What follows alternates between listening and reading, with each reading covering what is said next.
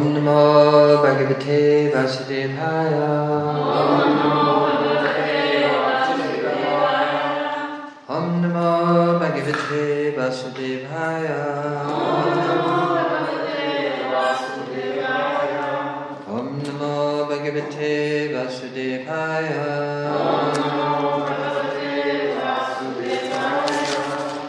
Reading from Srimad Bhagavatam.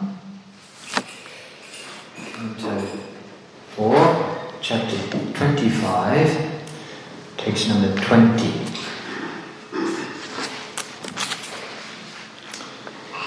यदृच्छया कथं तत्र तथाश प्रमदोत्तमम्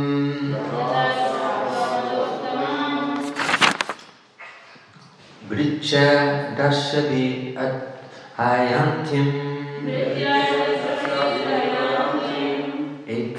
आयन्तिम् एककाशतनायकै यदृच्छया कथं तत्र तदश प्रमदोत्तमम् वृक्ष दशभि आयन्तिम् शतनय शत एकैका शतनायकै Yadrikshaya, all of a sudden, all of a sudden. Hmm. All of a sudden without engagement, All of a sudden without engagement.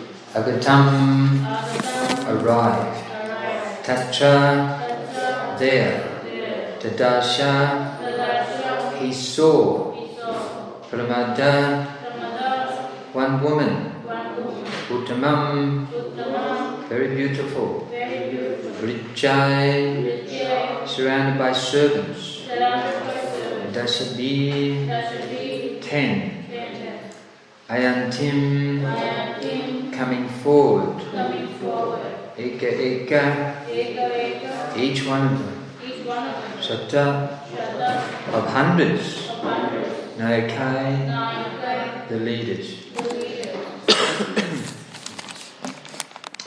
While wandering here and there in that wonderful garden, King Puranjana suddenly came in contact with a very beautiful woman who was walking there without any engagement. She had ten servants with her, and each servant had hundreds of wives accompanying him. By His Divine Grace A.C. Bhaktivedanta Swami Prabhupada. the body has already been compared to a beautiful garden.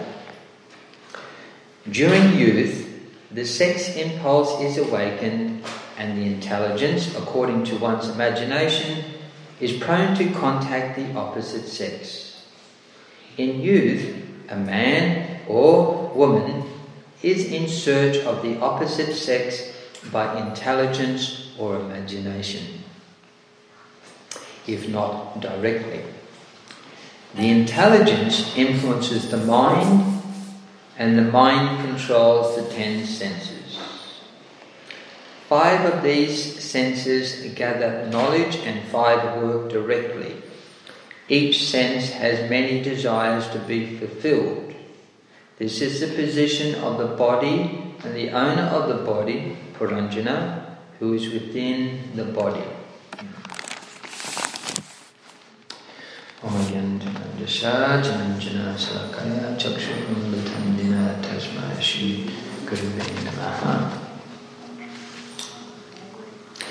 So we're discussing this um, uh, analogical story composed by Narada Muni, uh, which discusses the uh, spirit soul, the eternal spirit soul, embodied in, in a material body, and how uh, we, the spirit souls, become entrapped uh, in material existence and thereby become entangled uh, and forced to take body after body. This is this is the analogy of King Puranjana, one who is embodied. So, uh, and here, uh, Srila Prabhupada uh, describes uh, at the end of this purport, he says, This is the position of the body and the owner of the body, Puranjana, who is within the body. So, uh, this uh, knowledge is uh, nicely elaborated. Again, in the Bhagavad Gita, it's still a summary because uh, it's very detailed knowledge, but the summary is quite a, a complete summary. And uh, in the 13th chapter, uh, uh, chapter 24, Krishna says this. So, 13th chapter of the Bhagavad Gita, verse 24 Yarivam Purusham Prakritin Chagunai Saha Savata Vatamanopi Nasabuyo Vijayate. One who understands this philosophy concerning material nature, the living entity, and the interaction of the modes of nature is sure to attain liberation. He will not take birth here again regardless of his present position.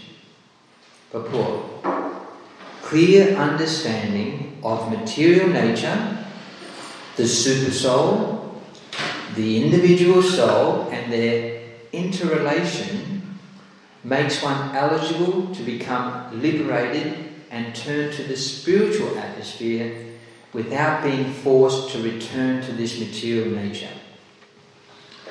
This is the result of knowledge. The purpose of knowledge is to understand distinctly that the living entity has, by chance, fallen into this material existence. By his personal endeavour in association with, with authorities, saintly persons, and the spiritual master, he has to understand his position and then revert to spiritual consciousness or Krishna consciousness by understanding Bhagavad Gita as it is explained by the personality of Godhead. Then it is certain he will never come again into this material existence. He will be transferred into the spiritual world for a blissful, eternal life of knowledge. A very nice. Uh, purport there to that Bhagavad Gita 1324.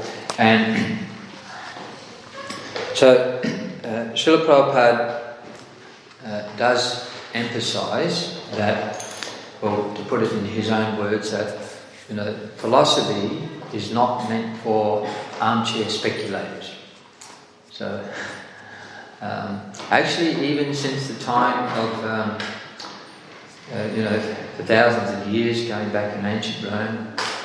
Uh, philosophers um, uh, in those days, ancient Rome, they, they would like to drink wine and sit and discuss philosophy.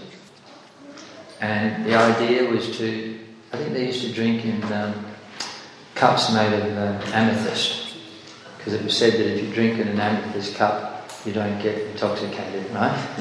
You've heard that? So they had there was a whole science to how to drink as much wine, more wine than the other philosophers, not get drunk and talk great philosophy. Have a good time like that. And actually, to this day, uh, that actually, um, you know, that, that process is still going on. I, uh, there's, there's a person I know, um, when I first met him, I met him um, at his birthday party. He was so intoxicated, he was like a crazy madman. Uh, that was my first introduction. So then I asked him what he did, and he's a professor uh, at the university.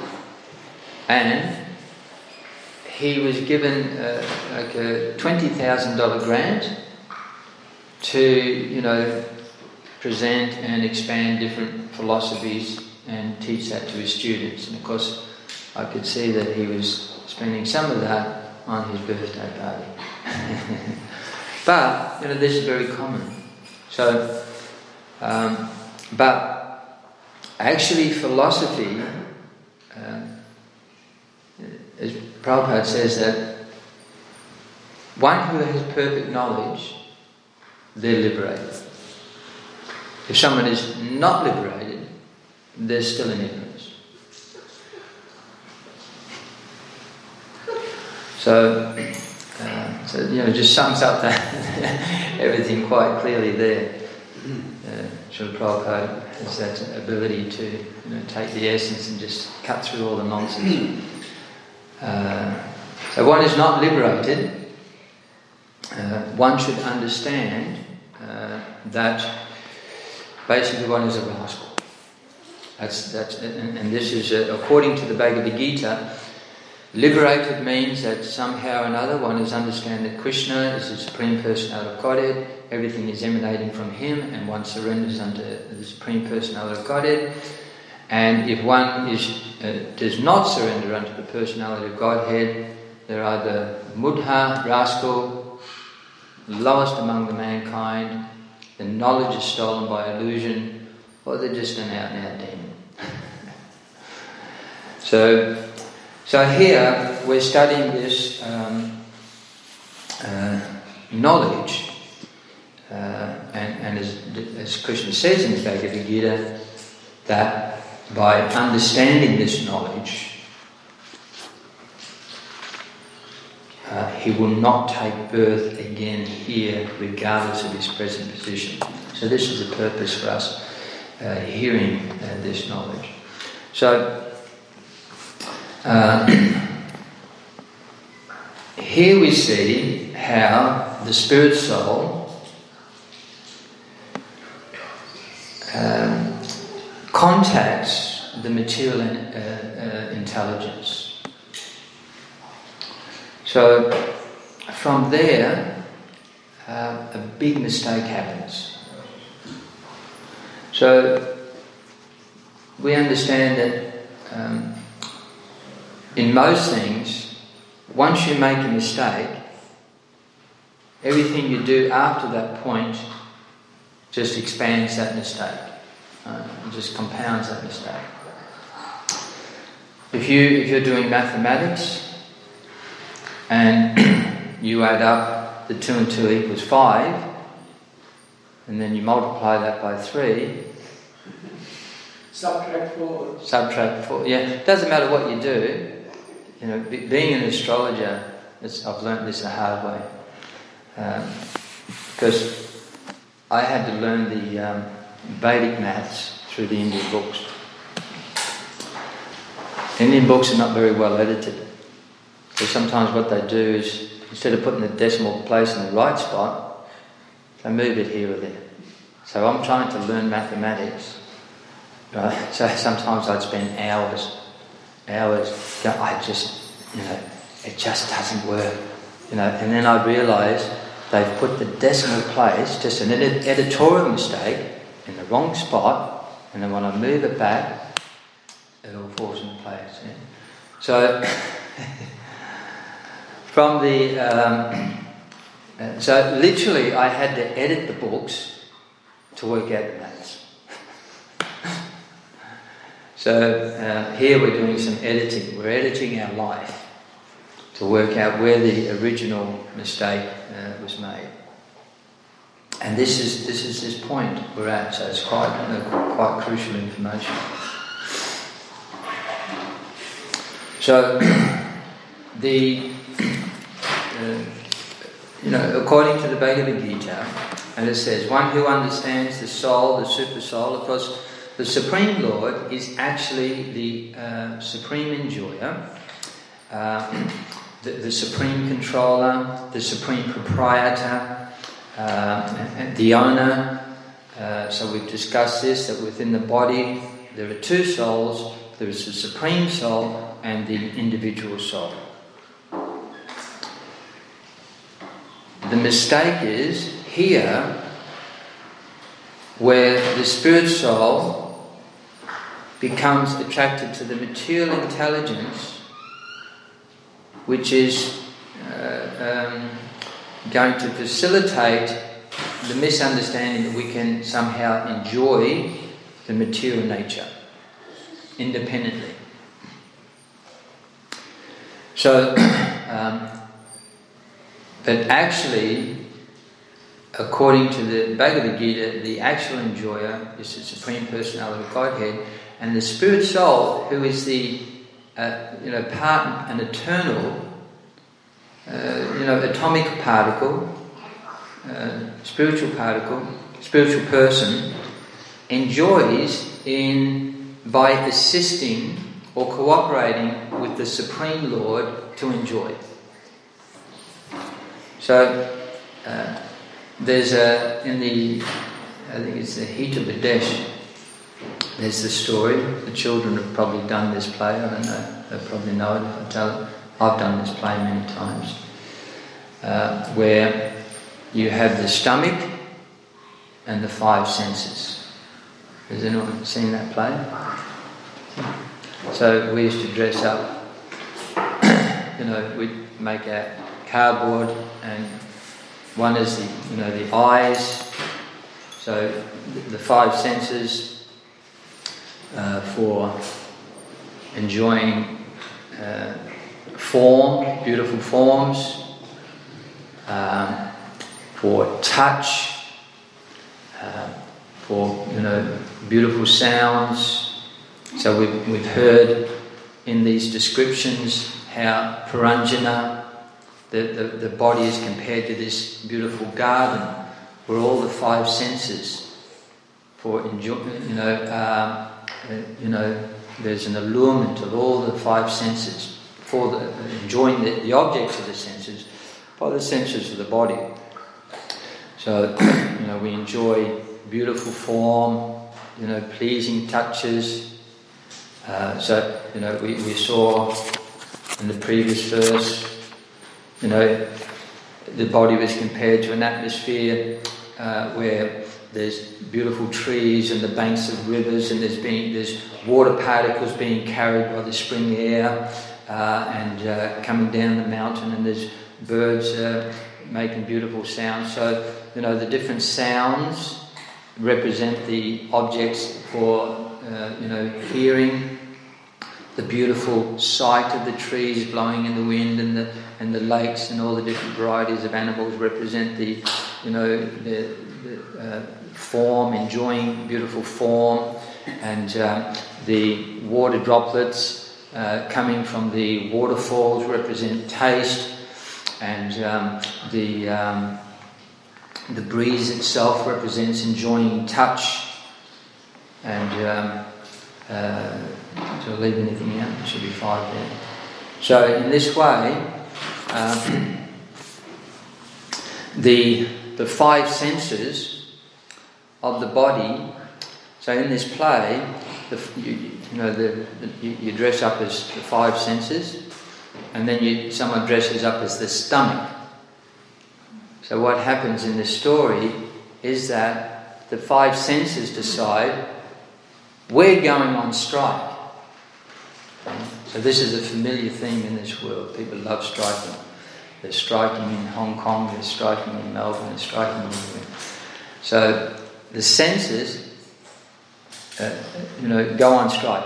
Why is the stomach the enjoyer and we're doing everything for him? We want equal rights. We just want to, you know, there's the gulab jamun. We demand, you know, it's ours. So, what happens is, you know, every time there's some nice food or, you know, the different uh, objects for the, uh, uh, you know, to enjoy, instead of giving it to the stomach, they keep it for themselves. So, you know, the eye is looking at the gulab jamun, oh, it's wonderful, yeah, it's mine, or mine, you know and they're trying to touch them. But actually, after some time, they all start to become weak, and then they all gradually pass out and fall on the floor, and uh, then, you know, in the play, the devotee comes in and they ask him, Oh, you know, we don't understand what is happening. Oh, you're supposed to work in cooperation with the stomach. So, actually, uh, you know, so Prabhupada, you know, gives the example that, you know, if you pick up the, the gulab jamun, the rasagulla, you know, you, the, the hand cannot enjoy independently of the stomach. But by uh, taking that gulab jamun, rasagulla, placing in the mouth, goes to the stomach, then the hand actually enjoys, becomes fully nourished, and all the different parts of the body feel completely satisfied. So, the Gita teaches us that our enjoyment is like that. It's not that we're not enjoyers, because um, the Supreme Personality of Godhead is the Purush, we, uh, we have all the same qualities as the personality of Godhead. Actually, one of the first mantras that a child hears after birth is the name giving ceremony, and in that name giving ceremony, you, you know, you ask the father, you speak the name of the child into their ear and tell them that they, you are immortal and have the same qualities as God. It's the first thing a child hears. So we are also Purush in that sense.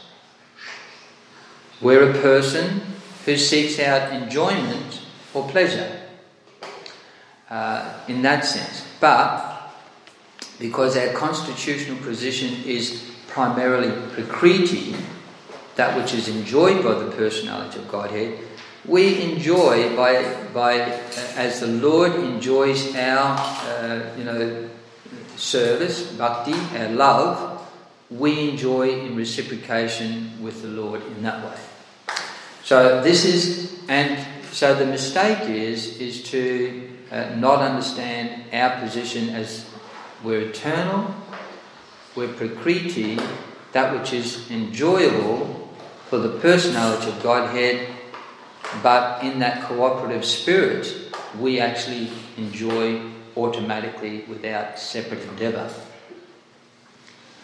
Uh, so that is the mistake. But here, where uh, th- this this particular verse, that here Puranjana, he sees uh, something that appears to be more attractive than that. Here is this beautiful woman. So of course, um, you know, as Prabhupada explains, uh, that um, in youth, a man or a woman is in search of the opposite sex by intelligence or imagination, if not directly.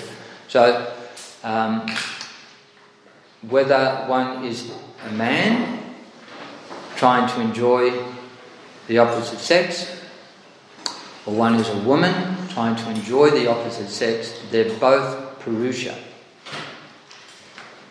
They're both Purusha. Anyone who tries to enjoy the material energy, they're both Purusha. And it doesn't matter whether you consider the third sex, which is a, you know so many different varieties.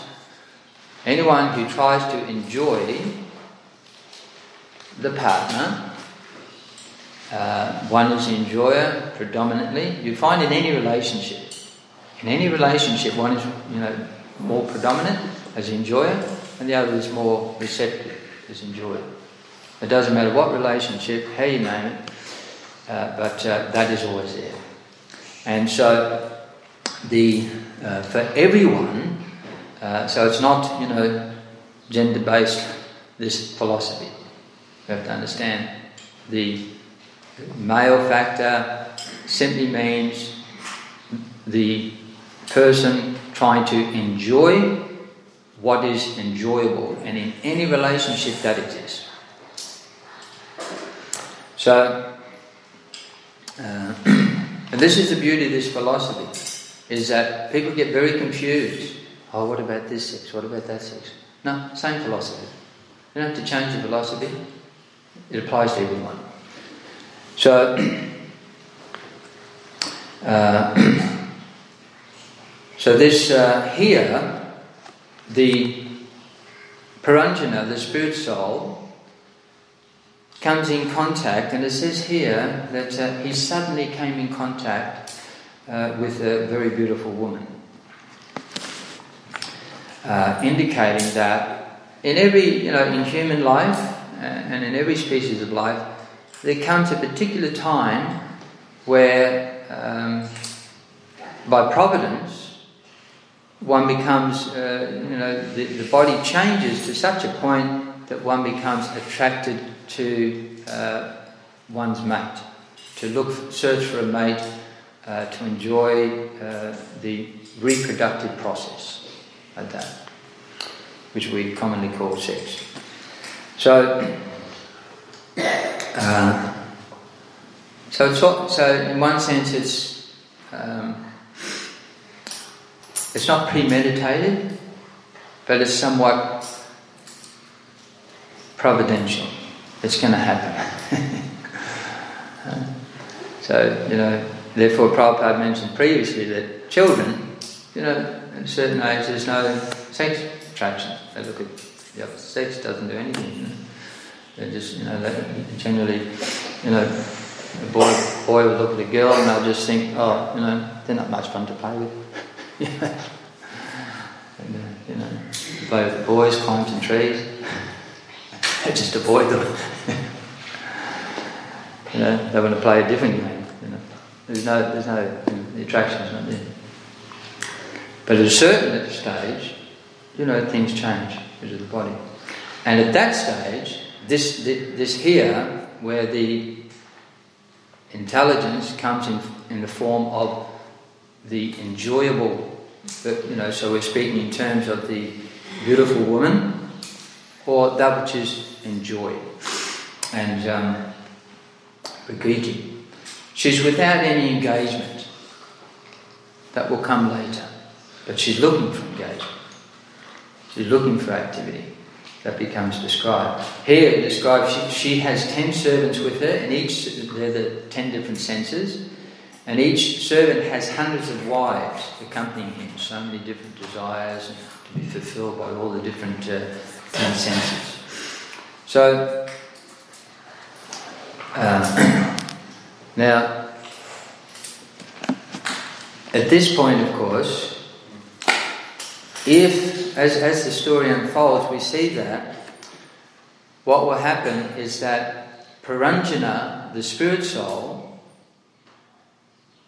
will become, in his attempt to enjoy the material intelligence that controls the ten senses, to uh, interact with the objects of senses for enjoyment. In fact, he wants to take the position of the enjoyer, but ends up becoming a servant of the, the, the queen, the beautiful woman, with, it, with her ten uh, servants, the censors, and the hundreds and hundreds of uh, attendants that follow. So, uh, uh if one tries to, our natural position is to be the servant. So we either serve the Supreme Personality of Godhead and in cooperation we enjoy. If we don't serve the Supreme Personality of Godhead, then we serve the material energy. But when we serve the material energy with uh, serving millions, unlimited desires, and you know, count uh, eight million four hundred thousand different bodies our enjoyment is basically imagination or dreamlike. Because really, what we're tasting again and again is birth, death, old age, and disease uh, in, in so many different varieties. Trouble is that uh, generally, uh, you know, people do not actually accept one. Uh, that there is a spirit soul. And of course, if people cannot understand the spirit soul, they cannot understand the personality of Godhead. The first step in understanding that there exists a supreme proprietor, a supreme controller, the personality of Godhead, is to understand our own spiritual nature. And, and uh, if, we, if we cannot understand that, we, we don't go any further. Understand, therefore, from the very beginning of the Bhagavad Gita, the nature, it has been described that those who seers of the truth, they, they conclude the nature of the soul is unchanging. And the nature of the body, it is constantly changing. So they're two different things. They can't be the same thing. You know, one thing never changes, and one thing's always changing. How can they be the same thing? So, uh, the Hinishman, the hair, the soul, uh, you know, uh, the body, our body has changed so many times from little child uh, and then to old age, gradually death. But we know we're the same person. We never ever change. Um, but the body is continually changing. Even scientifically, this is proven. You know that every seven years, you know, practically everything in your body is just different. There's just new elements, but we're the same person. So, identifying yourself as an eternal soul, but then the Gita points out, but the supreme soul has those same spiritual qualities, but where we are conscious, we're Satchidananda, we're eternal, we're conscious, a living entity. This is also the nature of uh, the spirit soul, is it's conscious, but the body, there's no consciousness. And we're pleasure seeking, ananda. The, the Supreme Soul has same Satchidananda Vigraha, uh, eternal, conscious, blissful form, but unlimited. So the Super Soul is conscious in all bodies. So we make that distinction. People cannot understand that, but if uh, there's a process of knowledge, that process of knowledge is actually given in the same uh, Bhagavad Gita chapter, text number 13, that um, I'll read that just very quickly. Uh, verses uh, 8 to 12. There's a whole list there. Shall I read it? Yeah. Why not? Got nothing to do. Um, verses 8 to 12, 13th chapter. Beginning with humility. All these things are the process of knowledge. How to acquire complete transcendental knowledge. Humility begins with there. If we think we know everything, we've got a problem from the very start. so we're going to have to learn from someone. Pridelessness, non-violence, tolerance, simplicity, approaching a bona fide spiritual master. That becomes the, the, the main approach. Because as Prabhupada points out, if we approach a bona fide spiritual master and under his guidance practice bhakti, all these other items of knowledge we can practice. So, and, and all the good qualities we can practice. They'll come automatically. If we don't approach a bona fide spiritual master, none of these things will happen. So he goes on cleanliness, steadiness, self control, renunciation of the objects of sense gratification, as we see here. This is, you know, it's being attracted to that through the material intelligence that we become entangled. So we have to renounce it to get out of that situation. Absence of false ego. I'm not this body. Uh, the perception of the evil of birth, death, old age, and disease, one body after another. That's the problem. Same problem in all forms of life. Detachment freedom from entanglement with children, wife, home, and the rest. As you see, that Puranjan is about to become entangled in all these things. Uh, even mindedness amid pleasant and unpleasant events. Constant and unalloyed devotion to me. So, this bhakti, that is, so under the guidance of the spiritual master, learning bhakti, and all other aspects of knowledge will come uh, the whole process of knowledge will unfold and all good qualities for acquiring knowledge will come. So they're the two main things. Um, uh, aspiring to live in a solitary place, detachment from the general mass of people, so we described that previously, you know, don't follow like sheep and goats to your slaughter, life after life. Accepting the importance of self realization and philosophical search for the absolute truth so we should understand ourselves in relationship to the complete whole or the absolute truth. We can never understand ourselves unless we understand it in relationship to the supreme whole or the absolute truth. All these I declare to be knowledge, and besides this, whatever there may be is ignorance. So, that process, if one takes up that process, uh, then one can actually come to the point of uh, understanding uh, the personality of Godhead as the supreme enjoyer, the supreme proprietor, and the supreme uh, controller. So, Srila Bhakti Siddhanta Saraswati Thakur, Srila Prabhupada's spiritual master, he used to say, don't try to act, don't try to work in such a way, you know, with your mind, your intelligence, or your body, or your words. Don't try to act in such a way that you can see God. Act in such a way that God will see you. So that is a process of bhakti. That the inconceivable, unlimited. Here, Krishna, he's personally presenting himself. Otherwise, we would have, there is no way that we can ever understand the inconceivable, unlimited, absolute truth unless he reveals himself. And Krishna is speaking here in the Bhagavad Gita. But to understand the Bhagavad Gita also, uh, you know, one has to follow that process. If we hear from the representatives of Krishna, we hear Bhagavad Gita, Srimad Bhagavatam, Krishna will allow us to understand him. But if we hear the same Bhagavad Gita, not in a submissive way, from the bona fide uh, representative Krishna, but we speculate on Gita, the Gita will have no value to us. It's a waste of time. So, um,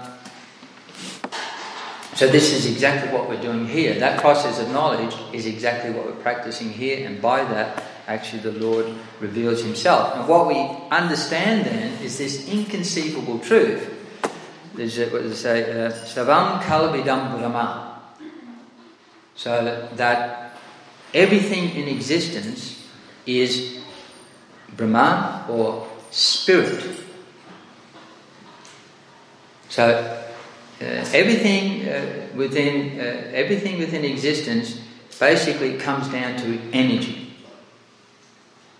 Right? The book, the table, the body, the soul, every the super soul, everything comes down to energy, and that energy is called Brahma. And Krishna says that he is Param Brahma, or the supreme uh, Brahman, the origin of the impersonal Brahman, the origin of the super soul, the origin of the individual souls, and the origin of the um, uh, material cosmic manifestation, which is, you know, the material energy is like a, a cloud, uh, a temporary manifestation from which, uh, within the spiritual sky, from which all the material universes uh, appear. It's like, a, in one sense, a transformation of the uh, Brahman. And that's what, uh, and, and this is what we're hearing here. That um, we're studying that everything is spirit, and this whole cosmic manifestation and the living entities, the spirit souls within it, are resting upon that Brahman. And but we are somehow entrapped within these material bodies in this, you know, material part of the spiritual sky instead of actually we have the freedom if we want we don't have to stay here if we want we can actually leave this uh, material little material cloud within the spiritual sky and go to the spiritual planets and enjoy an eternal blissful life that's the opportunity that we all have how to do that by understanding what is the nature of this Brahman and these bodies and the soul, by understanding that, that helps you to get out. How do we get in? And what is it we're trapped in? And how to get out. That's, that's what we're understanding. And if I can get out of this material cloud and material manifestation, uh, uh, then we go to the um, uh, spiritual abode and enjoy the supreme enjoyer. So, uh, you know, through the process of hearing, from the representatives of Krishna, practicing bhakti yoga, purifying our senses. Now, if we if we understand that everything is uh, non different from uh, the Supreme Lord, what we come to understand is, is that all our senses are in fact not ours, but the absolute truths. That's the point. Right? So if we understand everything is a manifestation ultimately of spirit, and that supreme spirit is Krishna, then basically all our senses are Krishna's. Right? that's the point of it. Now that's that's a crucial understanding. So because that's a very crucial understanding. Uh, so, so we'll look at that. We'll come back to that thought, but let's look at that same chapter, Bhagavad Gita. So much in the Gita. in explaining these Um, 13th chapter, Krishna describes, he analyzes, you know, what, what are these, what is the field of activities? So we've discussed that, you know, the knower of the field, the body, and what is the field of activities. And Krishna says, in verses 6 and 7, he says, Mahabhutani hankaro vyakta eva cha indriyani daishakam cha pancha chandriya gochara ichadesha shukam dukkam sangatas chetana diti etat kshetram samashena sa vikram udaratam. So he describes, the end of this verse is, in summary, all this is considered to be the field of activities and its interactions. So this is what it is. The five great, great elements. Okay, I'm going to do a little quiz here. What are, the, what are the five great elements? Earth, water, fire, ether, air. That's right. That's called Mahabhuta. Uh, false ego, also called ahankara. Now, we're working, uh, this understanding, in one sense, is working from where we are we're in this body made of earth, water, fire, air, and ether. Where did that come from? There's a very detailed description in Srimad Bhagavatam that these elements manifest from the ahankara. Uh, they actually transform into the earth, water, fire. So we're working back. So ahankara, the ahankara is a stage of the material energy. Uh, now, and then here, the five great elements false ego, intelligence. Intelligence is called uh, buddhi, sometimes called mahatattva. So again, we're talking about the material energy. We're going from the gross aspects of the material energy, gradually we're going to get back, back to subtle, back to Brahman. The five gross elements, they're actually manifesting from the ahankara, which is a stage of the material energy in ignorance.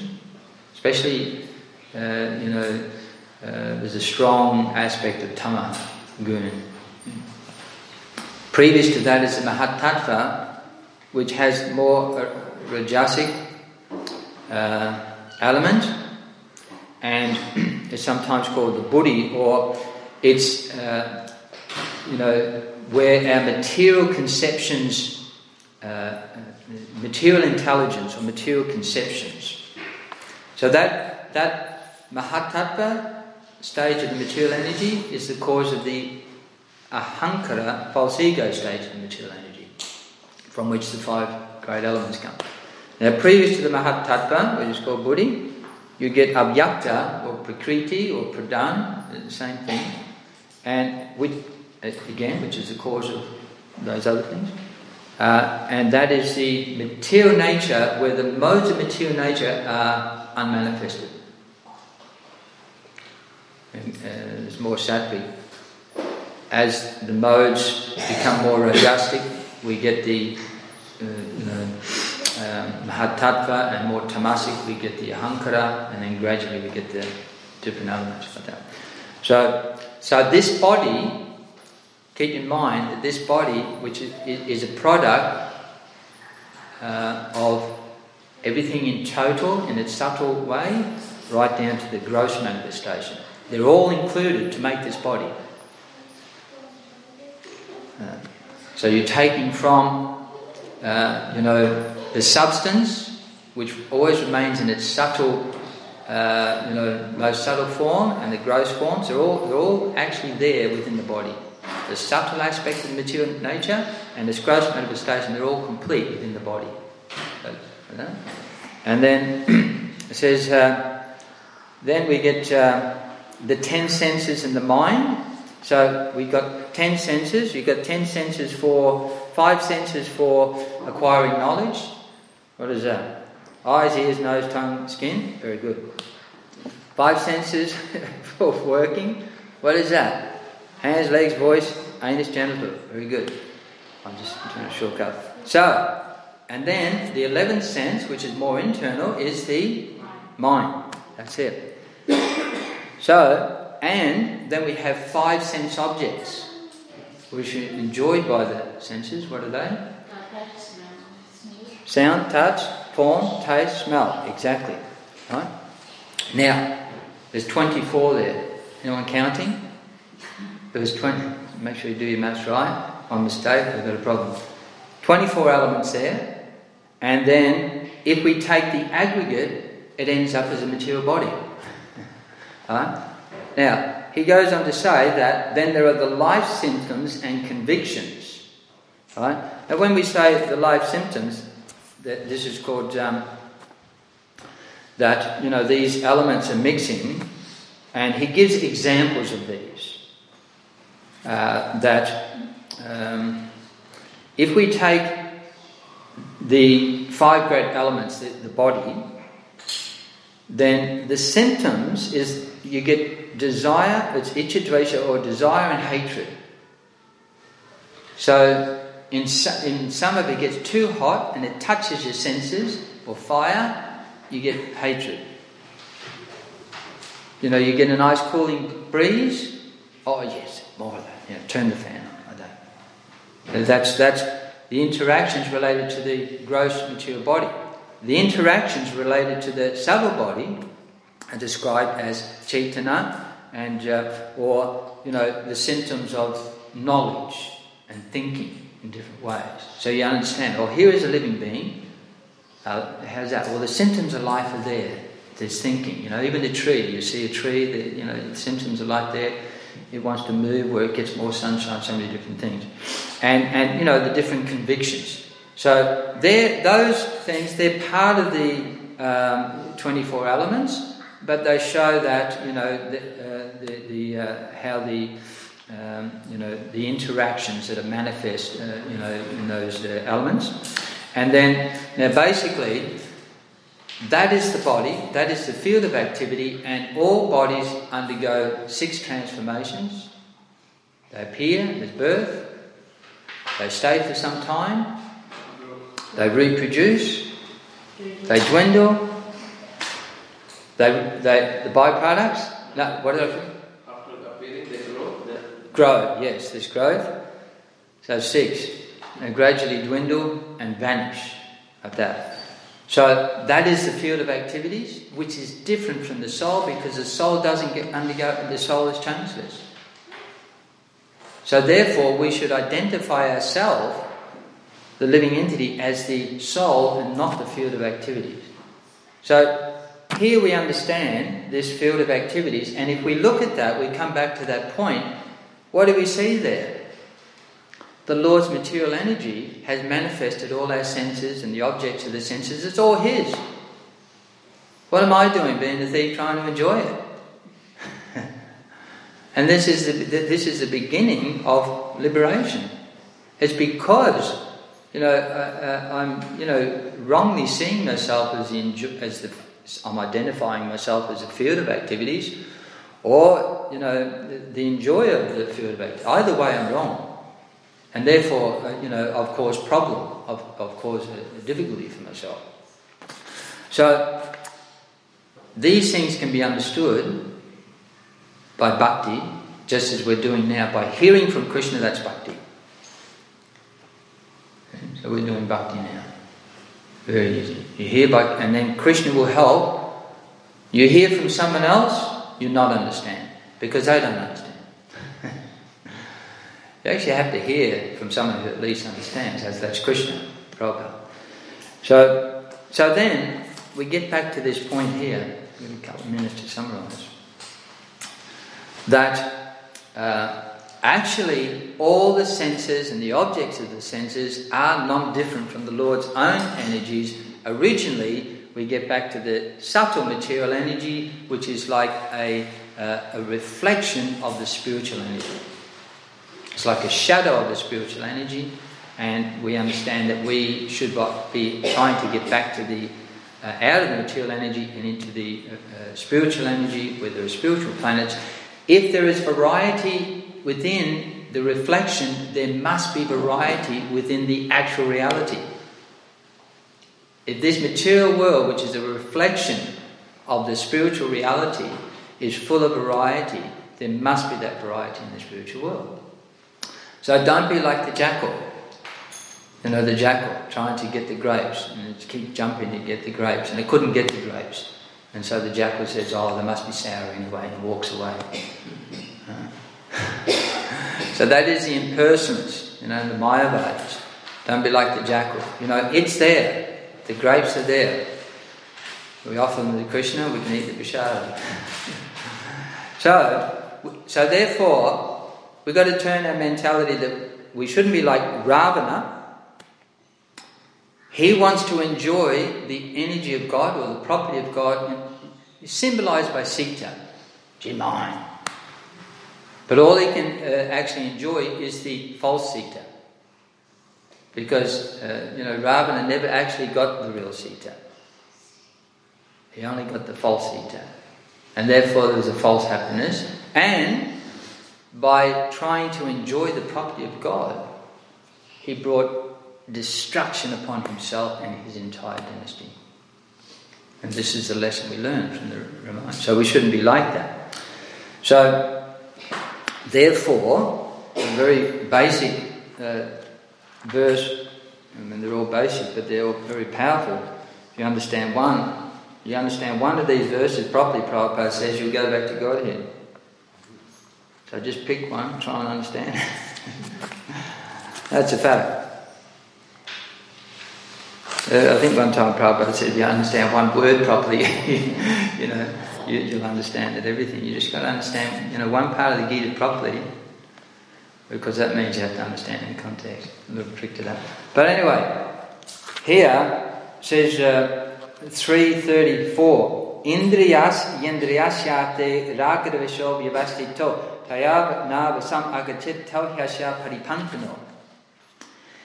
The, the, there are principles to regulate attachment and aversion. And as we said, attachment and aversion are symptoms that were on the platform of identifying with the, identifying with the body, the field of activities. If attachment and aversion are there, we're not on the spiritual platform.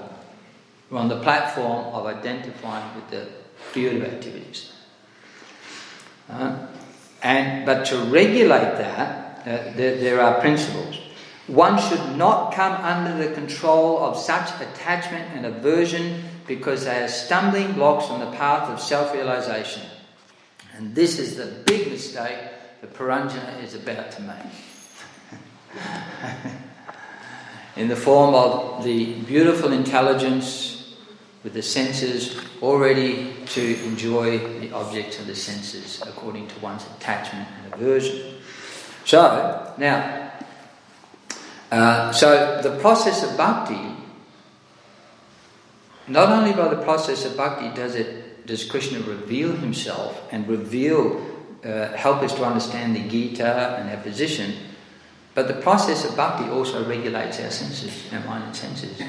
Engages this, uh, engages all the senses, so they're not, you know, we're not climbing up the wall going crazy, and gives us a higher taste, by which we have the strength to, you know, the spiritual strength to follow the path of self-realization and success. So the, it's all within that process of bhakti, and we see here that Prabhupada gives this example, just as a final example, before we all walk out. Arjun, and this is the story of the Bhagavad Gita, that in the very beginning, Arjun was considering my senses just like Puranjana.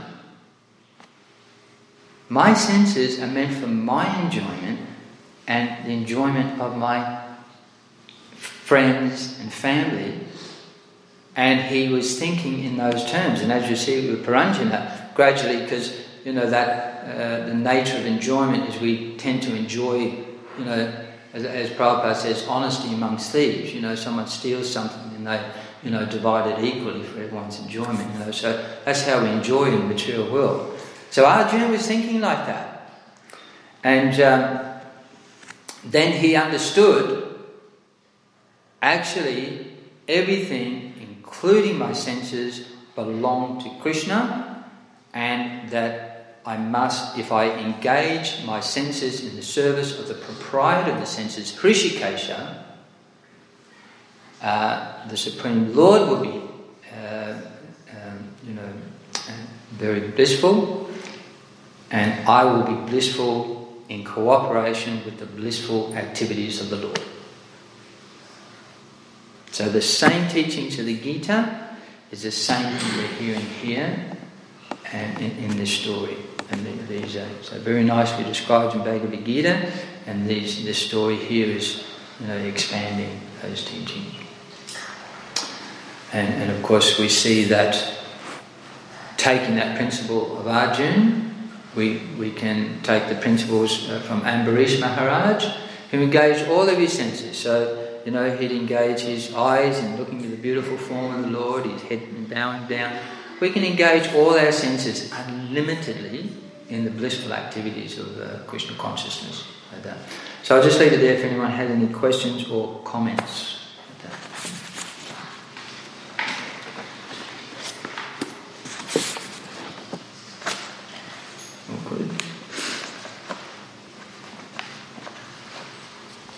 Jai. Excellent. All right, no doubts, no challenge, no looking forward to the next chapter. Yes. Uh,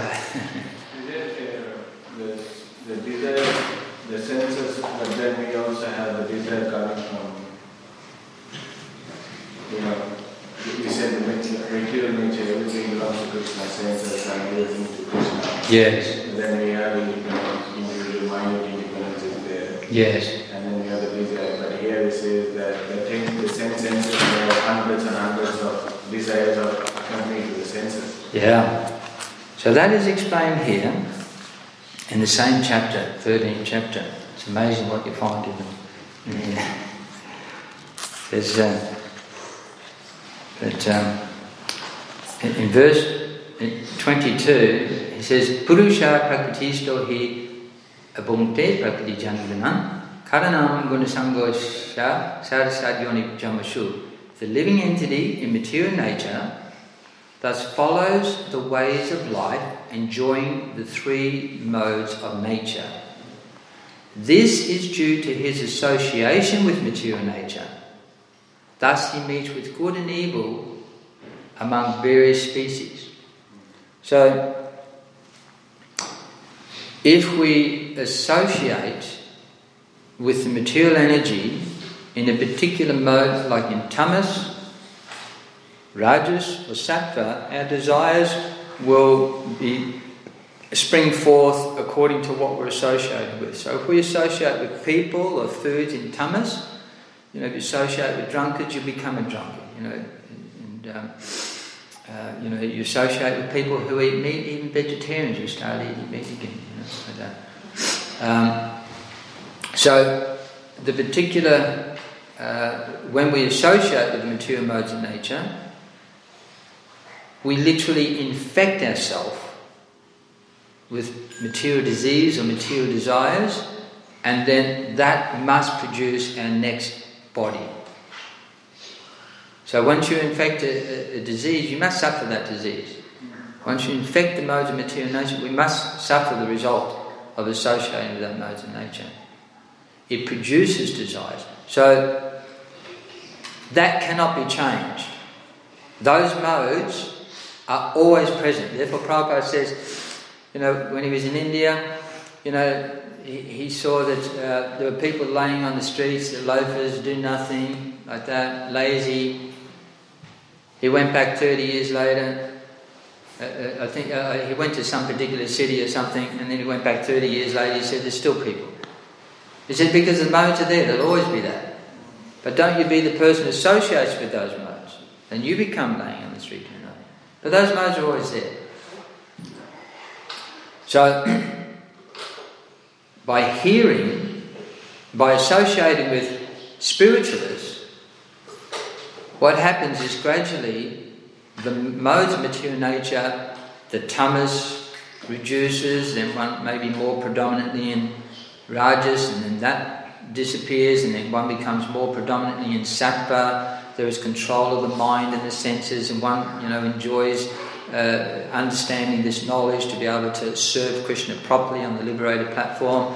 And then by associating with devotees and associating with Krishna and associating with the Hare Krishna Maha Mantra uh, and the Prasadam, all one's senses and one desire, one's desires become spiritualized. Then we have unlimited, you know, we can have unlimited spiritual desires, but they're all spiritual. So it's the association uh, and therefore, Prabhupada established this international society for Krishna consciousness so people could associate with Krishna and hear the Bhagavad Gita, hear the Hare Krishna Maha Mantra, dance with the devotees, feast with the devotees, and by that association, their spiritual desires, you know, increase and the material desires uh, disappear at that. But if we associate, and, and this is the, you know, so we're hearing this story of Puranjana. So, as devotees, we must always be careful. Here, you know, we see that Puranjana by chance, you know, which means that we've explained that when we come of a certain age, naturally the body changes. We didn't mean to, but we start thinking of the opposite sex in different ways, like an enjoyable object. But also, sometimes as a devotee, we're going about our, about our business serving Krishna, and somehow or another, you know, we, you know, inadvertently come across the objects of the senses, and it attracts us, and we follow this path of Puranjana, uh, you know, and become a bit entangled, and, and, and you know, develop material desires and, and what have you. Uh, but by the association, usually we're pulled out of that. I'll tell a, an interesting story, a little bit embarrassing, but uh, you know, because before I was a devotee, I was somewhat of a hippie, used to love my music and what have you. And um, you know, one one time I was um, I, I, was doing sankirtan on the streets, and uh, I walked past. I was going past some shops, and in the shops, they had a TV, and then there was the speakers, and there was there was a, a David Bowie concert. Right? So I was a very young devotee. Anyway, I stopped for a second to look. Oh, David Bowie, you know. So I just, of course, the material, you know, intelligence comes in. You know, I wonder what the next song is. You know, I watched the whole concert. You know, I stood on the street. I thought, my God, you know, I've wasted wasted all this time. How did I get so entangled and lose all that time? So, you know, and then, oh my God, you know, you know, because you just become attracted again, you know, these things just pop up in your heart. And uh, so, anyway, I went back to the temple and I was really lamenting. I wish I hadn't done that, you know, I was quite repentant. And I thought, you know, so then I picked up a magazine where it had an article by my spiritual master. And he was preaching about you know, the senses and trying to engage it. And he specifically mentioned in this article, you know, about being attracted by music, by personalities like David Bowie. and I thought, there you go, that's Krishna. You know, of all the things, you know, that you just pick up at that time. You know, so that's the bhakti process that, and, and you know, we, and then we understand that yes, we're endeavoring, and sometimes we get caught out, we end up like King Puranjana. But Krishna, if we're following Bhakti Yoga, Krishna, he will save us. You know, he will protect us. If it's accidental, you know, he will protect us. Yeah. So the Prabhupada, oh, you have a question? Yeah, okay. In, the, sec- in the second chapter of the Bhagavad Gita, it says how uh, we're contemplating a sense objects and one type of attraction for them, you know. That's what happened then. So, uh, yeah. so like things like that which kind of take your mind away, song or whatever. So is it that you can live in the bud and don't even let the mind contemplate all of them so that the chain reaction That's right. Yes. That, that yeah. That's right. That so the idea, you know, is to at this point, if Puranjana stops, okay, here's a material intelligence attracting me. Stop right there. Don't go any further. Don't contemplate it. You know, once a contemplation starts, you, you get entangled. Yes, you know, you end up uh, wasting a couple of hours a day, or you can waste the entire life. And unfortunately, um, you know, we do see sometimes devotees. You know, if they allow that, you know, contemplation, they can actually it can spoil their whole devotional life for this whole life. You know. And so, um, yeah. So there's stumbling blocks on the path of self-realization. But so always keeping in the fire, Prabhupada says. You keep in the fire. Um, and, and, despite all the uh, opposing elements, if you keep in the fire, sometimes when I have to light the ghee wick for the sacred fire, it's so windy that I, it's impactly impossible to keep it to light, even for me to get the blessing, what to speak of others. So what I do is I just hold my hand literally just in the fire, and it won't, you know, it, it, even sometimes it goes out for half a second and back reignites. So Always keeping the fire of the association of devotees, always hearing Krishna, and that that's a protection. And as soon as we step out of that a little bit, as Prabhupada said, Maya is right there. you know, one time, you know, one time uh, a devotee was in, uh, I think it was America, and he said, Prabhupada, you know, last night, you know, suddenly the wind came, the window smashed. Is that Maya? And Prabhupada says, why do you think that Maya is just in the window? Everything admires everywhere. you know, as soon as we're in the tented, in the chant, she's exactly there. And he said, as long as you keep chanting and doing your service, mind can't touch you. This is, hmm. yeah. So Prabhupada ki jai.